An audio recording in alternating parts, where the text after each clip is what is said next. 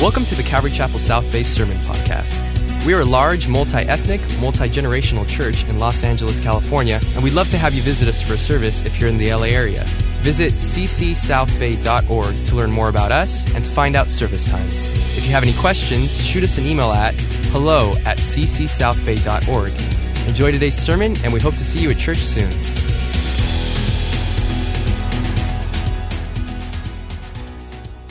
Open up your Bibles. We're going to jump ahead. You ladies are studying through the book of Ephesians. We're going to go there temporarily tonight. Because the fact of the matter is, in our study here in Joshua, it's really not the people of Jericho that are the threat to Israel, it's the power behind the people of Jericho, the kings of the land the kings of the Canaanites, the kings of the Jebusites and the Amorites, the Edomites, all these people that Israel will face in the land. And the reason this is so important is the battle that Israel will fight, that we'll see as we journey through the book of Joshua, is still being fought today. Because there's a promised land for you, there's a promised land for me, there's a promised land for us. There is a land to be conquered. There is a land to be claimed. But it is not going to be a playground, it is going to be a battleground. Your life will also be a life of conquest. And we're going to look at that battle tonight, that conquest tonight. What is really going on? As we live out our lives as the children of Israel entered into the land, what was the enemy that they actually faced? What was going on? And consequently, what's going on with you, with what you face, with what we face? And so, would you join me? We'll pray, and we'll take just verses 10 to 13 here in Ephesians 6 and your adversary. Spiritual warfare. Father, thank you Lord, for the incredible blessing that we have of being able to study your word, that it's available to us. That you, by the Holy Spirit, authored these words through the Apostle Paul nearly 2,000 years ago. And Lord, the words that are contained here were not Paul's words, they were your words. And they're words for us tonight. They are just as true tonight as they were then. Had you instructed the children of Israel in what was going on behind the scenes, which we're sure you did through prayer and by the Holy Spirit, they would have heard these words as well. And so, God, we ask that you would speak to your church, make us alive for the battle. Lord, cause us to battle correctly. Let's not fight each other, but rather fight the enemy who is against us. Pray that you bless us as we study. We give you this time in Jesus' name. Amen. Notice verse 10 begins in a rather unusual way. Finally. Now, if you study the book of Ephesians, as you ladies are on Tuesdays, the consistent theme in the book of Ephesians is our incredible riches that we possess in Christ Jesus. Beyond our imagining spiritually, are we spiritually blessed? Are we enriched by the Lord? God, who is rich in mercy, wherein he first loved us. That's the story of the book of Ephesians. But notice how the Apostle Paul, writing by the Holy Spirit, brings a conclusion to this amazing book that is principally about blessings. Finally, my brethren, brothers and sisters, family of God, children of God, church, another way that you can look at that word, church universal. Be strong in the pastor. Be strong in yourself. Be strong in trusting your intellect. Be strong in making sure that you have weapons in your home. We could put all kinds of stuff into this sentence, and there's not another word that fits there. Be strong in the Lord. Be strong in the Lord. Finally, my brethren, be strong in the Lord. Why? Because your enemy, the devil, this world, which he currently has a large measure of control over, and even your own flesh is going to try and rip off those blessings that you have in Christ. Going to try and steal what you have promised to you in Christ Jesus. Be strong in the Lord and in the power of Jeff. Now, again, I'm emphasizing this for a reason. Because you can say, well, I'm strong in the Lord, but whose power do you then rest in? We're to be strong in the Lord and in the power of His might. Not your might, not my might, not the church's might, in the power of the Lord's might, His mightiness. This is one of the most definitive statements made in the entire Bible about who you should be leaning on tonight who you should be resting in and trusting in, who you should have your hope in. Probably many of you have been tracking what's going on in, with Russia and Ukraine and you know, these troops that are massed in Belarus and Crimea and all these things. And today, the United States and France and Italy sent three carrier battle groups into the Mediterranean as a show of force. Pretty impressive. A single aircraft carrier, at least the U.S. Nimitz class aircraft carriers, have some pretty substantial firepower. There are 5,000 men when you include the air wing that's on there on an aircraft carrier. They have the capacity of, a, of an air base, it's a floating air base at sea.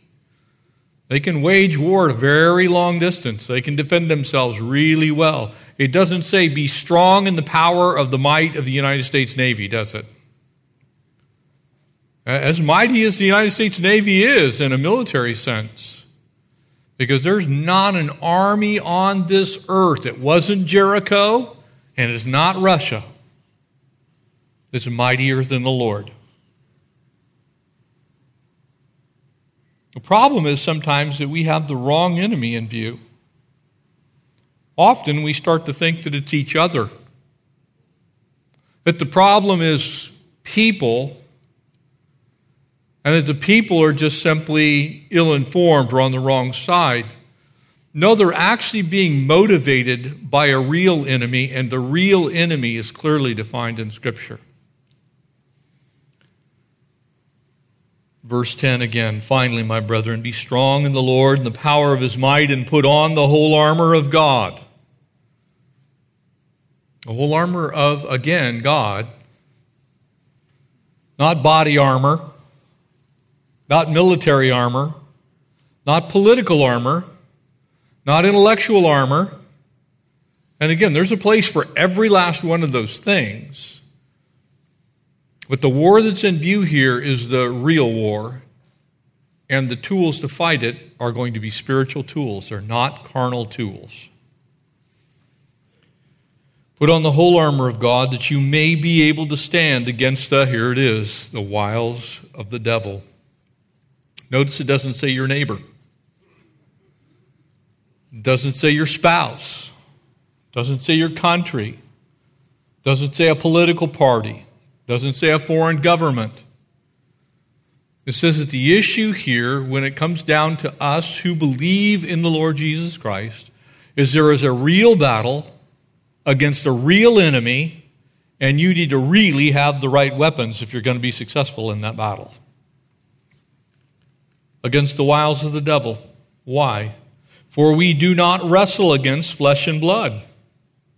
In other words, the battle isn't against humankind.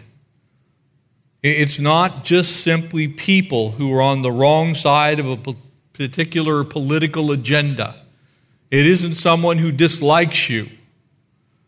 There is a real enemy. That enemy is what is motivating those people who appear to be the enemy. The Muslim world is not our enemy. Satan is our enemy. The devil is our enemy.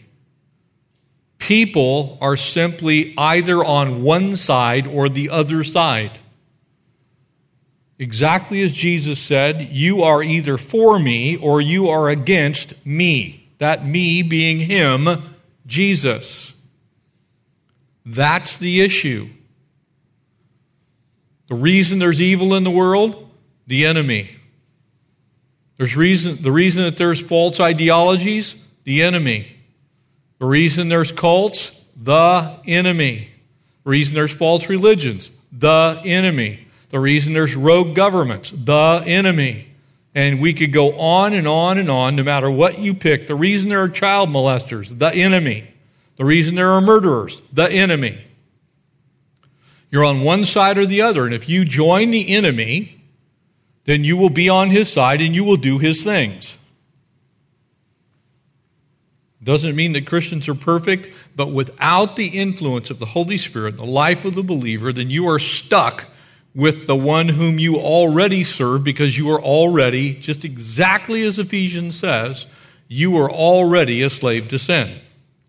You were dead in your trespasses and sins, but he hath made you alive. And until you're made alive, you're on the enemy's team.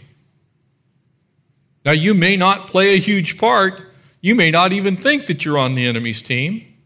You might not think of an entire government or a system of government being actually stimulated by the devil, but the fact of the matter is, the Bible says that is exactly the case. Racism, I'm going to say something, is not a racial problem, it's a devil problem. It's from the pit of hell. The enemy would love that we hate one another for the color of our skin. That's not from the Lord. The Lord created all of us, every last one of us, every tribe, tongue, and nation. Every color was made in His image. By Him and for Him were those that were made made. We're not supposed to hate anybody especially not for something that is out of someone else's control.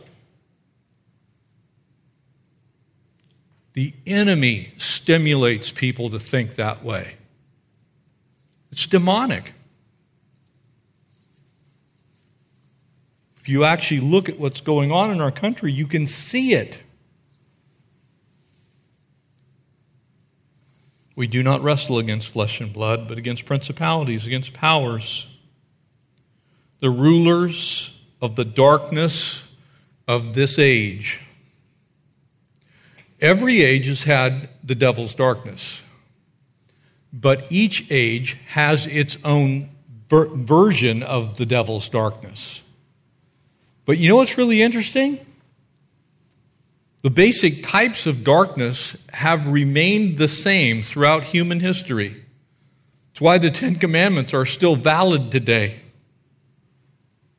The same things that plagued Adam and Eve plague us today, don't they?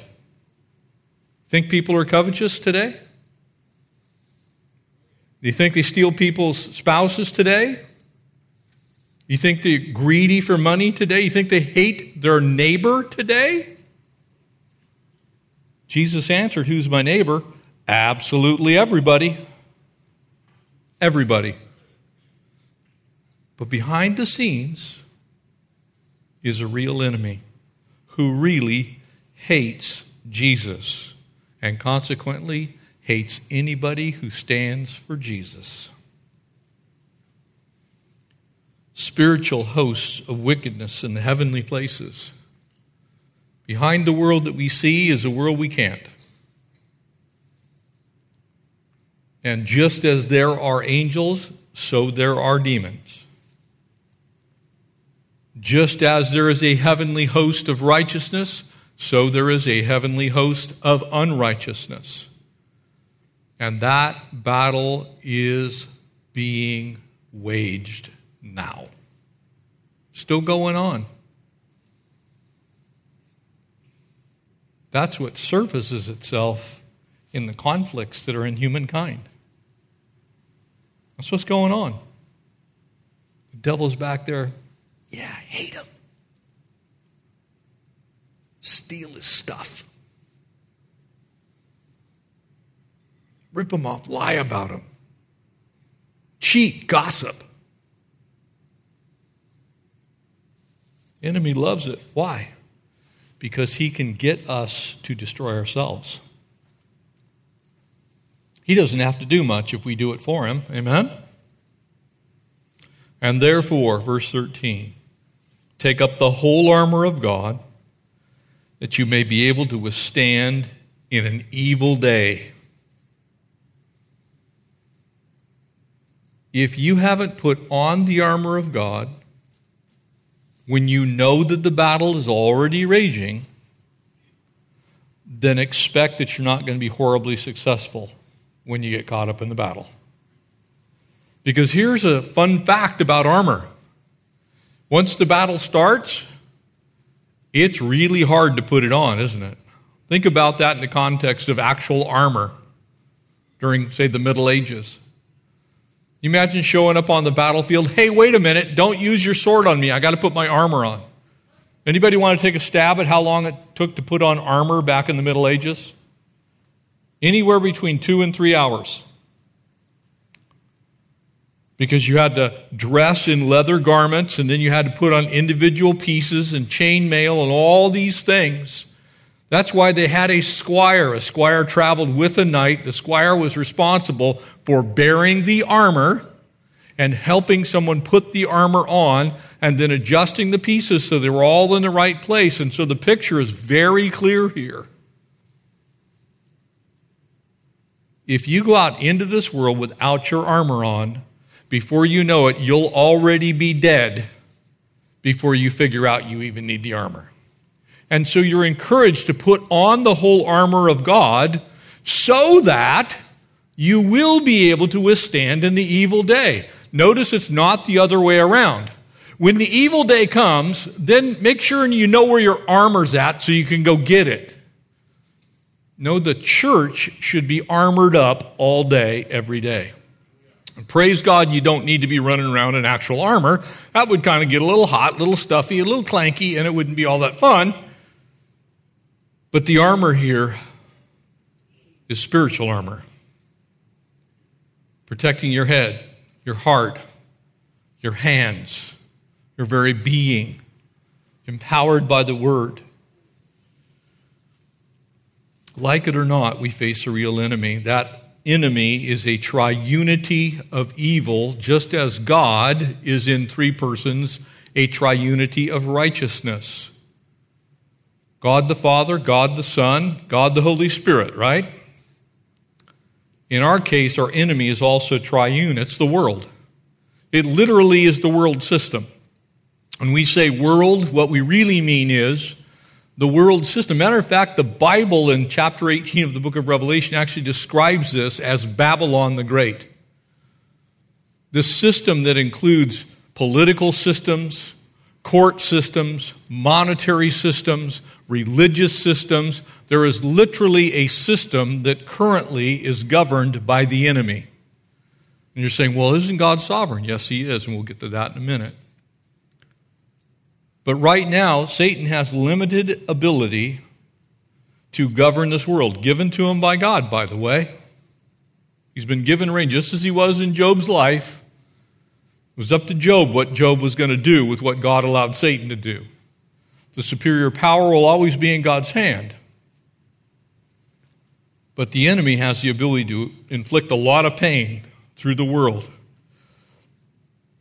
the lust of the flesh, the lust of the eyes, and the pride of life, those first John components of what this world is actually made of.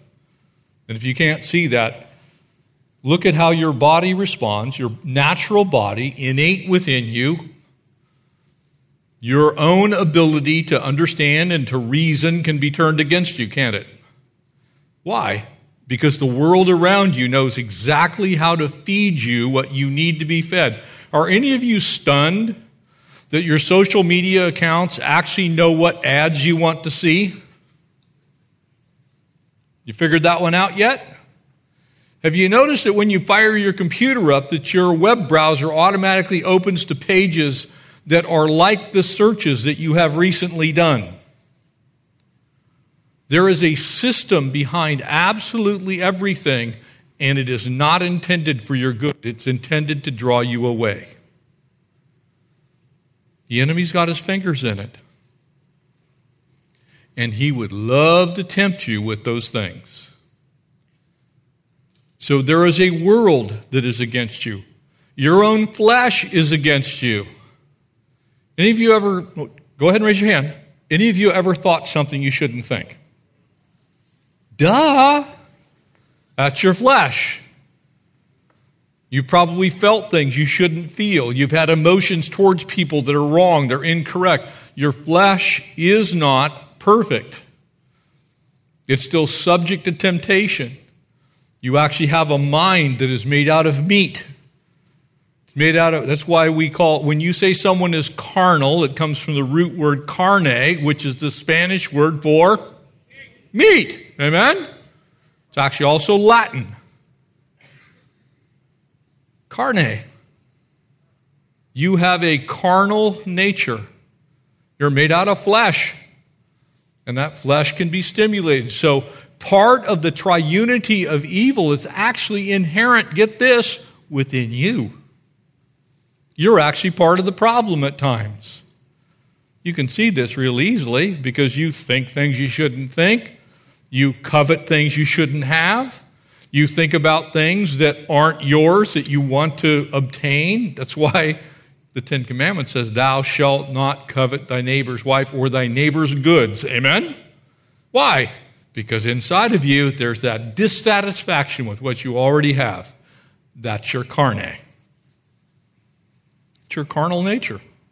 And then, thirdly, and here he comes the devil himself.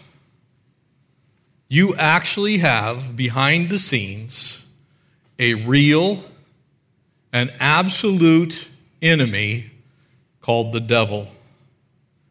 And you need to know who he is. There is a commander of the enemy forces. You, you, may not like to think about this. One of the interesting things about our military, you know, we often look at the military and we think of all the technology and all of the missiles and aircraft and ships and everything else that we possess and deploy around the world, trying to bring peace to difficult situations. We think of those things. And we say, well, the, the, the, you know, we have this mighty military presence. But it's interesting because a vast majority of our military budget is spent on intelligence, isn't it? A little more than 30%, actually. So when you think about what our military does, were it not for the intelligence, were it not for the satellites, were it not for the global positioning systems that allow us to track things all over the world, were it not for the guidance systems that tell those missiles where to actually go, if it weren't for the intelligence, all of that weaponry would be pretty much useless on a modern battlefield. The same is true in spiritual warfare. You need to have really good intelligence about what the enemy is doing to you what he wants to do, what his game plan is, where his troops are, what he is attempting to accomplish. And in order to do that, we can see some of those things through who he actually is and how he's named. The word devil actually just simply means accuser. Isn't that interesting? How much conflict do you think happens in the world because of one very simple thing someone accused someone else of something. Anybody think that might be a problem with our world? El Diablo's behind that. He's the accuser. He's the accuser of the brethren. He loves to speak lies. That's why when you gossip, you are helping the devil.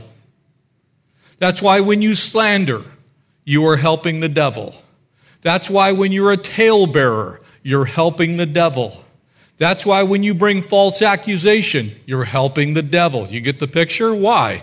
Because the basis of those things is accusation. It's why I hate, I loathe, I despise these Christian blogs that think their sole mission is to destroy people. They're evil. Let's call them what they are. They're evil. They're gossip. If you were to leave it to those people to walk up to somebody and make that accusation directly to them, as Matthew 18 says they should, they would never say those things. But because they can hide behind a blog, because they can post anything they want on the internet, they think they're doing the world a favor. No, they're actually helping the devil. Why? Because it creates division, it creates strife, it causes enmity between brothers and sisters, it solves nothing. They say they're doing the Lord's work, but they're actually doing the devil's work. It is not helpful. They may even have truth on there. But truth without love is a weapon that only destroys. You have to have those two things together. It's why they are together in the book of Ephesians, by the way. Speak ye therefore the truth in love. You can't just go around exposing your brother's underside, your sister's underside the deep things. Galatians 6:1 says, "You who are spiritual, if you find your brother in a fault, you restore such a one in the spirit of meekness, lest you also be tempted in the same manner." Does it not? How many people get destroyed by that? You're helping the devil. That's his trait. He's an accuser. You have an accusation. The Bible tells you a very specific step to take. Go to your brother, and between you and your brother alone, be resolved in that issue so that your brother can be restored. Doesn't say destroy their character. Second step take two witnesses so that out of the mouth of two witnesses all things might be established. You think that happens in the blogs? It certainly does not. What you have is a bunch of fools who follow the guy that's being used by the devil, who then repeat and parrot the same words, and they haven't even talked to the person they're talking about. So nothing's been established. The third step take it to the church. Matthew 18, just read the end of the chapter. You'll find all the steps and then you treat that brother as if he's not a brother, if you can't get it resolved that way. Don't help the devil because his chief tool is slander. That's what he does. He's also Satan, an adversary. That word is interesting because it literally means enemy. He's God's enemy. He's the arch enemy. Anything that God's for, the devil's against. And a third thing, to think about him correctly, the Hebrew word Abaddon or Apollyon uh, in Greek actually means to be a destroyer. So now you can see how the devil works. He's a lying accuser, he's a real adversary, and his sole goal is to destroy. So when you need to use things that are destructive, devil, slander, accusation, devil, lies, devil, you get the you get the point? I can't tell you how many Christians have fallen into the trap of thinking that if you slander somebody enough, somehow you're going to do God's will in doing that. You will never accomplish God's will by using the devil's tools ever. You have to know your enemy. There's a part two to this, and I want to blast through this fairly quickly. Here's some other things he is he's a tempter. Matthew 4 3. In other words, when you're using things that are not of God to tempt someone else, how about sex? So when someone comes to me, well, you know, we're in a committed relationship. Tempter, murderer. Jesus said, if you hate your brother in your heart, you have murdered him. Because the first step to murder is hatred. So when you're hating people for any reason, not of the Lord, it's of the devil. How about the father of all lies? So if it's not true, it's also not new. That's what the devil's been doing since day one. That's what he did in the garden. Oh, surely God didn't say that. He's just trying to keep you from eating. You, the moment you're going to be like him if you eat of that fruit. He's been a liar from the beginning. So if you need to lie about it, you're helping the devil. He's been compared to a raging lion there in 1 Peter. When someone gets destroyed and devoured, it is not of God. It's not of God. If you've got to destroy someone to get your point across, it's not of God. Someplace along the line, truth didn't get mixed with love, and it turns into destruction. Raging lion. A serpent, a snake. You know one of the interesting things about snakes? Is they can go places most other animals can't. The Bible uses the phrase we saw it here the wiles of the devil. He can squeeze into any hole. You give the enemy an inch, he can get in. Did you know that if a snake can get his head into it, he can get into it no matter how big his body is? And that's pretty much true in herpetology in general. If a snake can get his head and they have a jaw that can be detached so that they can move their jaws around and put one half to one side and the other half to the other side. If they can get their head in, they can get in. Why do you think he's called the serpent? You give him an inch, he'll take a mile. He's crafty. He can squeeze in places you wouldn't think he could even go. There's one for you. The devil's called an angel of light. In other words, he mimics God.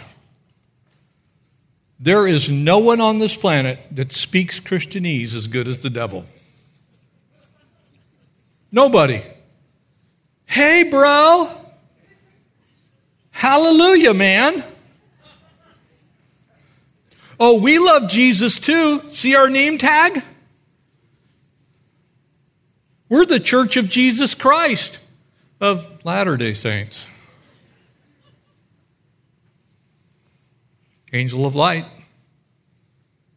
fake Jesus. How about the God of this age? These are all names for the devil. Anybody know of any false gods that are kind of popular like right now? Like education? Again, I'm pro education, by the way. I want to make that really clear.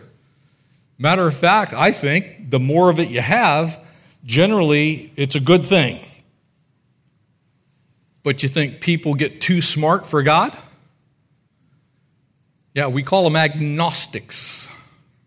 They become too intelligent. Sometimes they become atheists. That means they actually deny God. But there are a lot more agnostics in our world than there are atheists. People that, well, you know, I figured that out a long ago. You know, goo to you, monkey to man. Don't need God anymore. God of this age. Truth is, he's actually a fallen angel. Satan is a created being. He is not eternal, and he has a lifespan. It's not going to be forever. The Bible gives us his end. One day, Jesus is going to grab him by his scruffy neck, wrap a chain around him, and toss him into the pit, and he ain't never coming out. Amen? He's not God. Too many Christians treat the devil like he's God's equal. He's not God's equal. He's actually a defeated foe. He's a powerful foe, but he's a defeated foe. He's nothing more ultimately than a fallen angel. Some people treat the devil like he's, you know, like he, honestly, like he's a, some kind of Disney cartoon. It's like that dude. It's like, oh, the devil. No, he's actually, Daniel Craig is not the devil, by the way. He's a good looking guy, like the Red Range Rover. That's how I expect the devil to look one day. When the Antichrist actually rises, the embodiment of evil, I think he's going to be a good looking guy, powerful, politically savvy, intellectual, very capable, likely wealthy. I think he's, that's more the devil than that. The devil wants to trick you into that he has all the good stuff. He's got the wealth, and he's got the power, and he's got the car, and he's got everything you could ever want. In that sense, he, he's much more GQ than he is Disney. Don't be foolish. The devil is not a Disney character to be trifled with. He is really the embodiment of evil, and he knows exactly how to hide it so you can't see it. The devil's not going to walk up to anyone, and just so you know, he's not omniscient, he's not omnipresent. He can't be all places at all times. He is an individual. He can be one place at one time, but he's got a whole bunch of friends. And the reason I say that is you're probably not going to have, Hi, I'm the devil. I'd like to talk to you today. Have you considered abandoning Christ? No, actually, it's probably going to come as some grave temptation that your soul already has a longing for.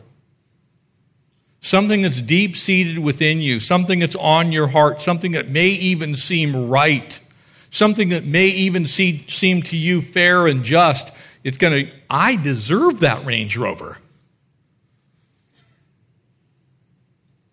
And the enemy's going to be behind it with his hooks. Don't be fooled, church. Isaiah chapter 14, verses 12 to 15. This is the fall of Satan described. O Lucifer, how you were fallen from heaven. Lucifer began as a cherub, the highest order of angel. When the angels were created, he was amongst them. The cherub actually were the worship leaders of heaven, if you want to look at it that way. They were in charge of the heavenly worship. And so here's one among them, created like all the other angels but because angels are created and they have what we would call a free will, or at least in the sense a will of their own, notice how Lucifer, a created being, who is also same Satan, the devil, the lion, all of them, son of the morning, how you're cut down to the ground, you who weakened the nations. There it is. You're told directly that the devil's behind the weakening of political structures in our world, the nations. He's the one that causes wars. It may, it may be Putin that is you know, stimulating the troops ultimately to, to invade Ukraine. But make no mistake, the devil's behind the scenes going, this will be great bloodshed ethnic cleansing. You know, strangely and oddly,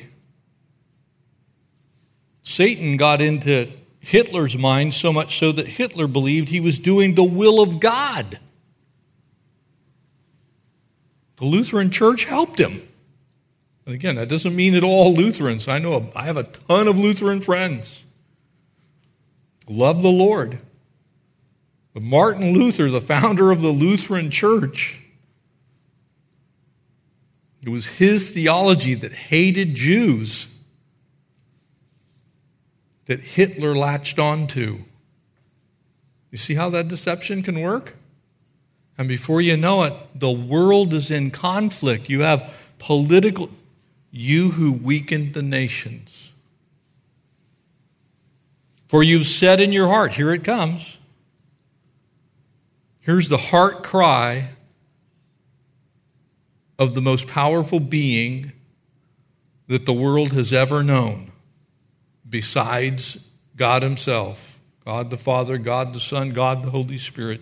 You who weaken the nations, for you have said in your heart, I will ascend to the heavens. There are five statements here. All of them begin with the same exact phrase I will, I will, I will. I will ascend to heaven. I will exalt my throne above the stars of God, of all of the elect of God, of all of the great beings that follow God. I will sit on the mount of the congregation. In other words, I want to be the head of the church on the farthest sides of the north. Wherever God could go, I am going to go there. And I'm going to wreak havoc. I will ascend above the heights of the clouds. I will be like the Most High God. And here's God's response through the prophet Isaiah. Verified in the book of Revelation, by the way.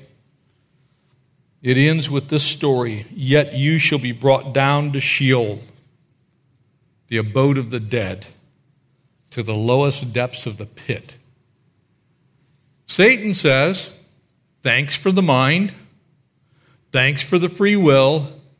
I'll use it however I want. Thank you very much. And I want your job, God. I want to replace you. Matter of fact, I want my own kingdom to be in place of your kingdom. Hence, why when I tell you what the Bible says, is that the rogue nations of the world that are creating chaos and havoc, it's demonic. It's from the devil. He's behind the scenes twisting their thinking. Well, we'll just wipe out the Jewish people. We'll, we'll just engage in that. We'll wipe out all the Armenians. They're Christians.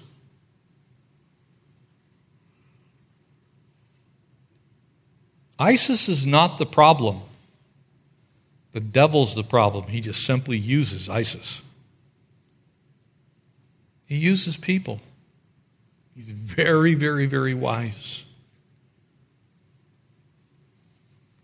He is the supreme adversary some important intel. Was Satan actually the serpent in the garden? I believe he was. I think the Bible actually says very clearly that he was.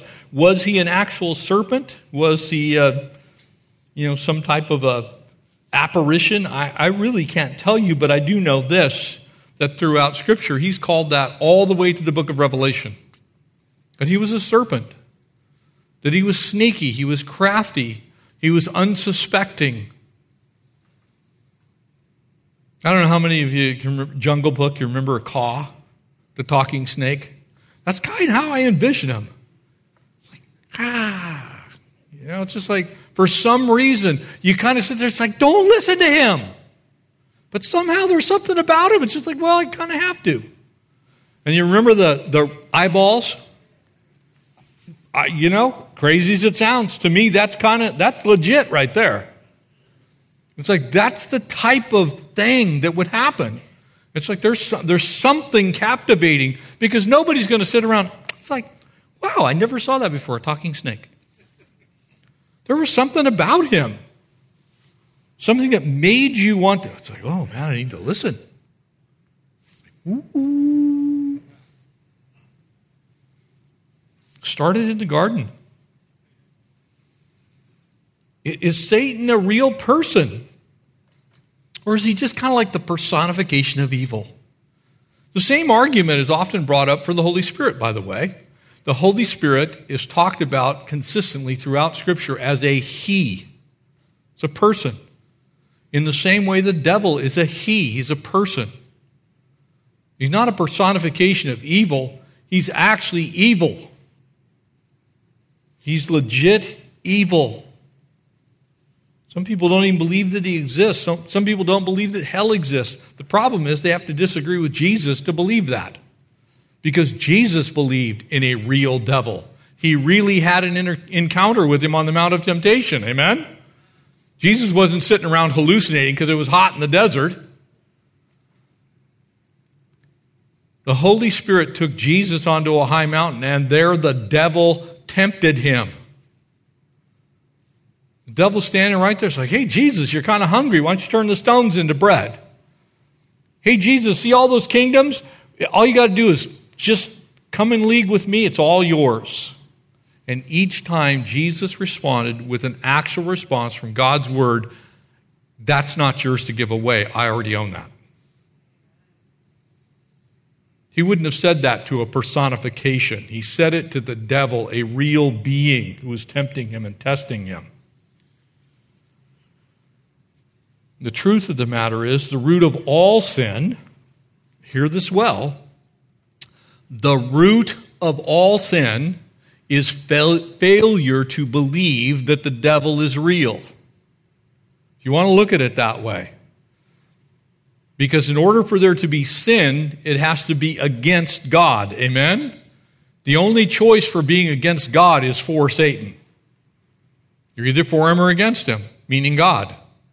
And so if it's against God, it's for Satan. So by very definition of sin, which is missing the mark of God's righteousness, you have declared your allegiance with a real guy named Satan. And some of you are going, wow, I didn't know I did that. Well, that's because he's crafty. He's sneaky. He's wily. He, he, he isn't going to sit there and go, Hi, I'm the devil, and I'd like you to follow me.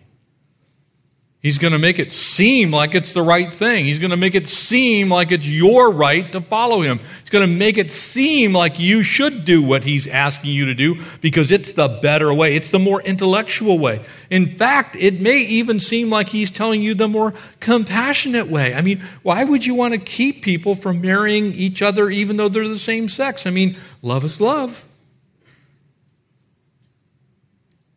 That is the devil because that's not all God says about marriage. God doesn't just declare that marriage is two people having sex. Did you know that? And so when you boil a marriage relationship down to defining it by who you have sex with, which is what a homosexual does, that's why it's called homosexuality, right? Because you're defining the relationship by whom you have sex with, you're now taking a new definition and trying to apply it to what God said which is, and for this reason, the two shall be joined together. And what God has joined together, let no one tear asunder. Why? Because Adam was lonely and he was not complete. And so God made for him his completion. And it wasn't somebody like him, it was somebody dissimilar to him, but of the same kind. You see, the enemy goes, wow, you know, I mean, love is love. Sounds compassionate, but it's actually destructive. It's never going to be what God intended it to be. And so the enemy says, "Oh yeah, it'll be it'll be better." The root of that sin is unbelief. It's not trusting God. Satan is also the God of this world. How does that work? Because he has persuasive dominion over the earth. He's stimulating behind the scenes. He's manipulating conversations. He's causing people to think wrongly about other people. You know, very strange thing. When you take two people and disarm them completely, and you put them together, and you look them in the eye and say, you know what, somebody's got to die, rarely will they, of their own volition, actually engage in behavior that will take someone else's life. Why? Because when it boils down to it, we each see the value that the other has. But the enemy goes, no, he, he's of a different race or he's of a different ethnicity, or he or she speaks a different language, or she's a different religion, or he's a different religion, and so you need to eliminate them because they're a threat to you. No human being is actually a threat to another human being unless they deny the creative imago Dei, the image of God, that's been placed within absolutely every one of us. When you take that out, that's when people will kill each other. If I see you for who God created you, I can't help but love you like I love myself. Care for you the way I care for myself. When I see you correctly, I see me correctly. The God of this world says, no, all people aren't the same.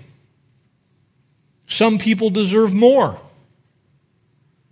Matter of fact, if they have something you want, you should probably take it. If some country is a threat to your way of life, wipe them out.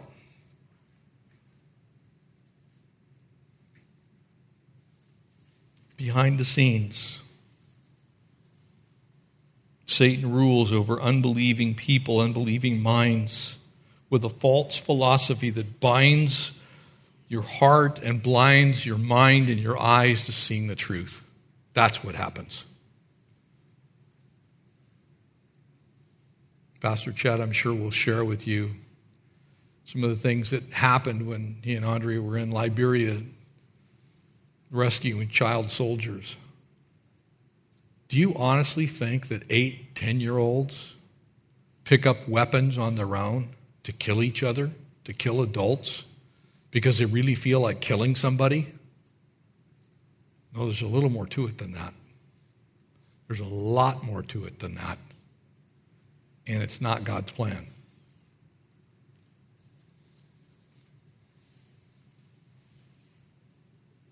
God versus Satan. I don't know if you've ever thought about this. Why doesn't God just kill him?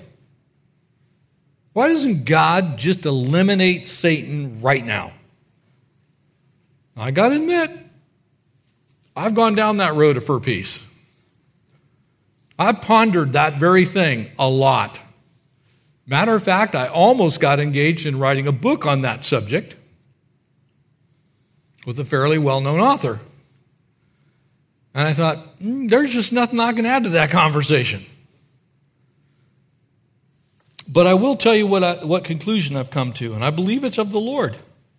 Isaiah 55 says this, verses 8 and 9 For my thoughts are not your thoughts. Neither are my ways your ways, says the Lord. For as the heavens are higher than the earth, so are my ways higher than your ways, and my thoughts higher than your thoughts. God knows some things that Pastor Jeff doesn't know. And one of them is why in the world don't you just take Satan out right now and end all this stuff? I do have one thought for you. Very simple one, and I will condense it for sake of time.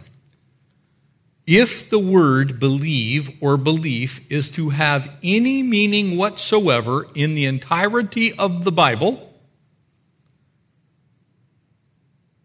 if there is going to be any choice for you to make, if there is a difference between God and Satan, if there's any part of our relationship with God that is our responsibility, then there must be something else to choose. Otherwise, there is no choice and there is no belief. If I simply make you think a certain way, you have not believed a thing. I have forced you into a decision left you no out whatsoever. I believe that the chief reason that Satan exists in this world is he is the counter belief system to God. That he's the choice that you can make if you want to, in order that your choice to serve God is actually real. I'm still trying to work on that one theologically. When I get the book done, I'll let you know. But that is what I personally believe. That the basic reason is Satan is the choice that you can make if you're not going to choose God. And here's the crazy thing you were born already in Adam, already believing, so you actually only have to make the choice to believe in Christ. God boils it down to exactly one choice believe on the name of the Lord Jesus Christ and you'll be saved. He doesn't give you a whole, it's not a whole theological treatise that's going to be in view there. It's do you believe that Jesus Christ, God's own Son, died in your place on Calvary's cross? Gave his life for you so that you could have eternal life. Because you don't yet already have eternal life. You have what you got in Adam, which is a sin nature. That's why you need to be born again. Because you were already born once to sin. You need to be born twice to life. But make no doubt about it, Satan is not God's equal in any measure. Not in power, certainly not in majesty, not in position. Satan is a created being, very powerful, much more powerful than you or me. But one day God is going to end his rule and reign. One day he's not going to be able to attack us anymore. That's another one when I get to heaven. Like, Lord, Kai and I were talking about this very thing this morning. It's like if you ever tried to ask yourself, why does the enemy have access to our minds while we're asleep? I can't do anything. I'm asleep. I'm unconscious. And all of a sudden, ever wake up with night terrors? Ever wake up with a fully formed thought that was like, oh my goodness, and you wake up and it's like, oh, that wasn't real. Or that wasn't God that planted that thought in your mind. Why? Because it induced fear. Fear is not from the Lord. Holy fear is, but not fear for your soul, not fear for your kids. That's all demonically influenced. So somehow the devil can get in there and dabble a little bit. One day he's not going to be able to do that. But praise God, all those tests that we go through do have reasonings behind them. And the sufferings that we go through have purpose, they have meaning. Matter of fact, our trials that we go through actually glorify God in the end, don't they? We come out, we're refined, Knowing the testing of your faith produces patience, and patience, when it has its full work, as we learned in James, leaves you complete and lacking nothing, finished up, wrapped up, ready for heaven, ultimately, when we're fully in the presence of the Lord. Those trials often prevent us from falling into sin, they keep us from pride. They build up our faith, they cause us to grow. Here's one for you. 2 Corinthians chapter 1 says that your trials, those things you've been through, the pain you've endured, are actually given to you so that you can comfort other people. The devil caused the pain, but what does the Bible say God does with evil things? Uses it for good, doesn't he? Don't all things work together for the good to those who love God and are called according to his purpose? even Satan's evil. Even Satan's evil ultimately is used for good. Hard to see, hard to fathom, hard to put together sometimes in a cogent way to where we think, oh, well, I, I see how that works now. But we have God's promise on it that one day, every single injustice that's ever happened will be made right. 100%. Every sword will be beaten into a plowshare. The lamb will lie down with the lion. There will be no more death, no more dying, no more suffering, no more sickness. You get the picture? But in the meantime, we got this. We have this. And so all of this has a purpose. Even though we have difficulty, even though we have pain, even though we have suffering, even though people die before we think they should, from God's perspective, Jeff, my ways are just a little above your ways. You may not see what I'm doing right now, but trust me, all things work together for the good to those who love me, God. That which the enemy intended for evil, the lesson Joseph learned at the end of the book of Genesis, even what the enemy intended for evil, God uses for good. He doesn't fail at that. Why? Because he is the superior one. He's the one that wins in the end.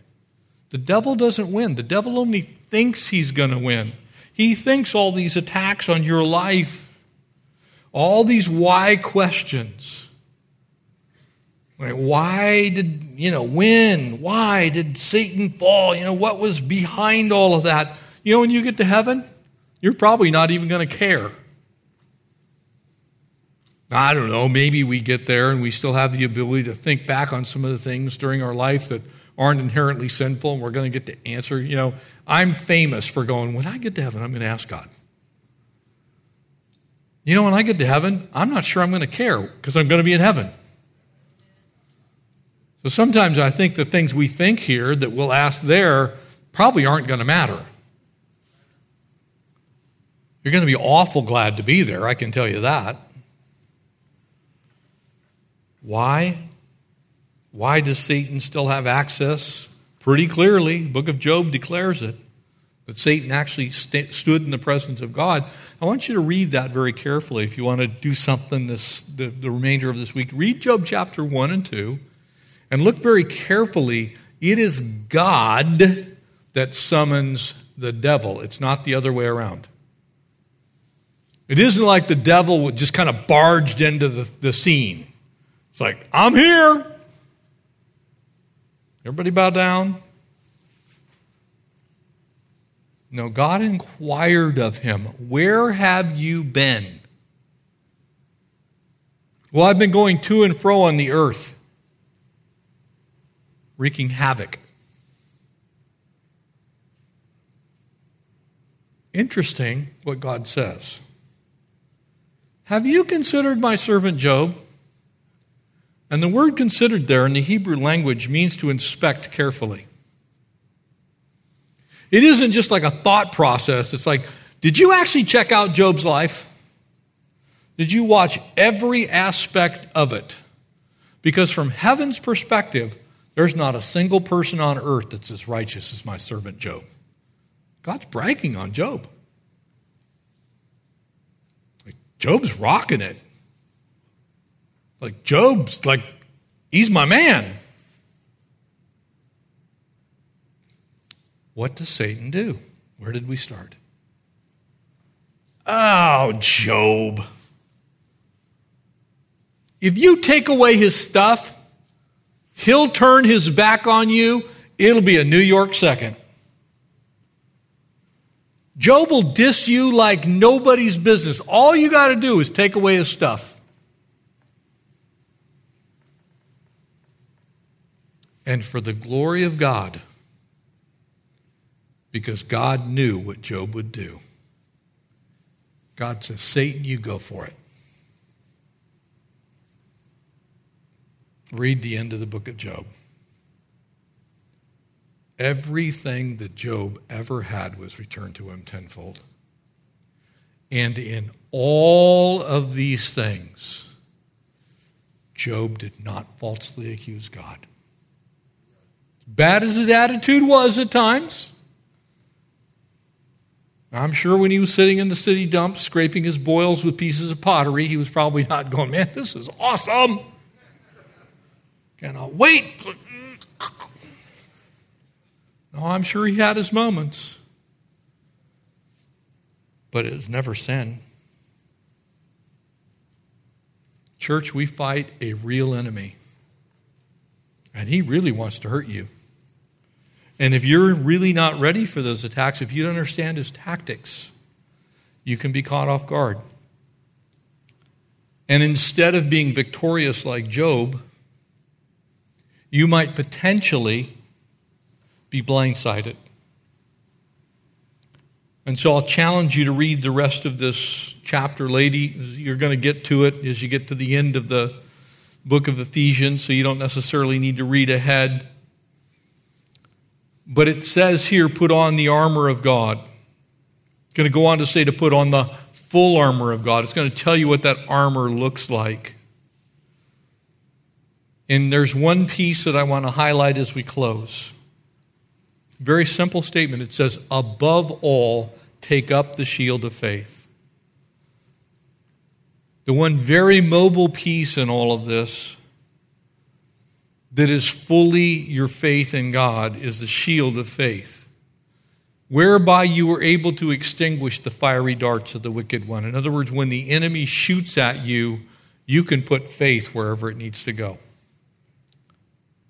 The shield of faith wasn't a stationary piece. It wasn't like the breastplate of righteousness. That guards your heart. And that's all it guards. Internal organs. Basically, here's your soul. Make sure that the breastplate of righteousness, Christ's righteousness, is over your heart. But the shield of faith could go over the breastplate of righteousness. The shield of faith could go over the helmet of salvation. The shield of faith could guard your sword. The shield of faith could be on your backside, it could be on your front side, it could be above you, beside you. The shield of faith can go anywhere you need it to go. And that faith is not faith in faith, that faith is faith in the King. His power, His ability. You're facing a real enemy. Armor up and make sure you have your shield of faith all day, every day. Amen? Amen. Let's stand. We'll close in prayer. Have some of the pastors come up. Maybe you got something, you got some warfare going on. You need to pray for it, pray against it, pray for some new weapons. We'll have some pastors up front for that. Father, we thank you. Lord, I thank you for those multitudes of times when the battle has belonged to you and it's been victorious not because of me, because of you. Not because we're such a mighty army, but because of you. And Lord, I pray if there's someone that came in tonight that doesn't know you, God, they haven't admitted their own need for a Savior. They, they thought that perhaps they already had it just simply because they've been coming to church for a while. God, you have declared that unless you're born again, you'll not see the kingdom of heaven. That requires commitment, a personal commitment of resting and trusting in you, inviting you to be Savior and Lord. And so, God, we pray for that right now, and we ask that you would move by your Spirit amongst the hearts of the people in this room and those watching online. Your word says that if we will confess with our mouth and believe in our heart that you, Jesus Christ, God's own Son, died on that cross and were raised from the dead, that we will be saved. Lord, I believe that. And I believe one day I'm going to stand in your presence because of it. So, Lord, we pray for those that might need you tonight. Save the lost. And we pray for those that are weary and heavy laden. And you want to give them rest tonight, Lord. Rest for their souls. They're weary from the battle. The enemy has been decisive, he's been winning. They haven't fought the right enemy. Maybe they're fighting a spouse tonight. And you want to set them free in their marriage. Lord, I pray that they would come and be prayed for, be healed. Lord, I believe there are people here who are fighting the, the fight and they think it's their children. I pray that they would lift those children before your throne of grace and commit them into your hands and recognize that you have a plan for their lives. Lord, for our nation, Lord, for our country, for our city, Lord, we're tired of wearing masks. We're, sick of it. Kill this virus, God. We believe the enemy intended it for evil. And so, God, we ask that you deliver us. And we pray for those that have been fighting the good fight in the hospitals. Lord, for those that serve us as police officers. Lord, for those that have been disadvantaged and disenfranchised and cast aside. Lord, for the homeless. For those that have been affected by racism. God, you're the answer to all these things. Help us to not fight each other any longer, Lord. Help us to fight the good fight of faith. Free us, Lord, from ourselves, from the bondage of the wicked one. Lord, shield us by faith. Fill us with your spirit. Make us a mighty armor, army. Lord, we love you. We thank you that the battle, as Joshua already knew, belongs to you. And so for us, we want to be strong and courageous, for the Lord our God is with us. Help us to live lives of courage. In Jesus' name, amen. Thanks for listening, and we hope you were encouraged by today's message. If you have any questions or just want to check us out, make sure to visit us at ccsouthbay.org. God bless you guys, and we'll see you next week.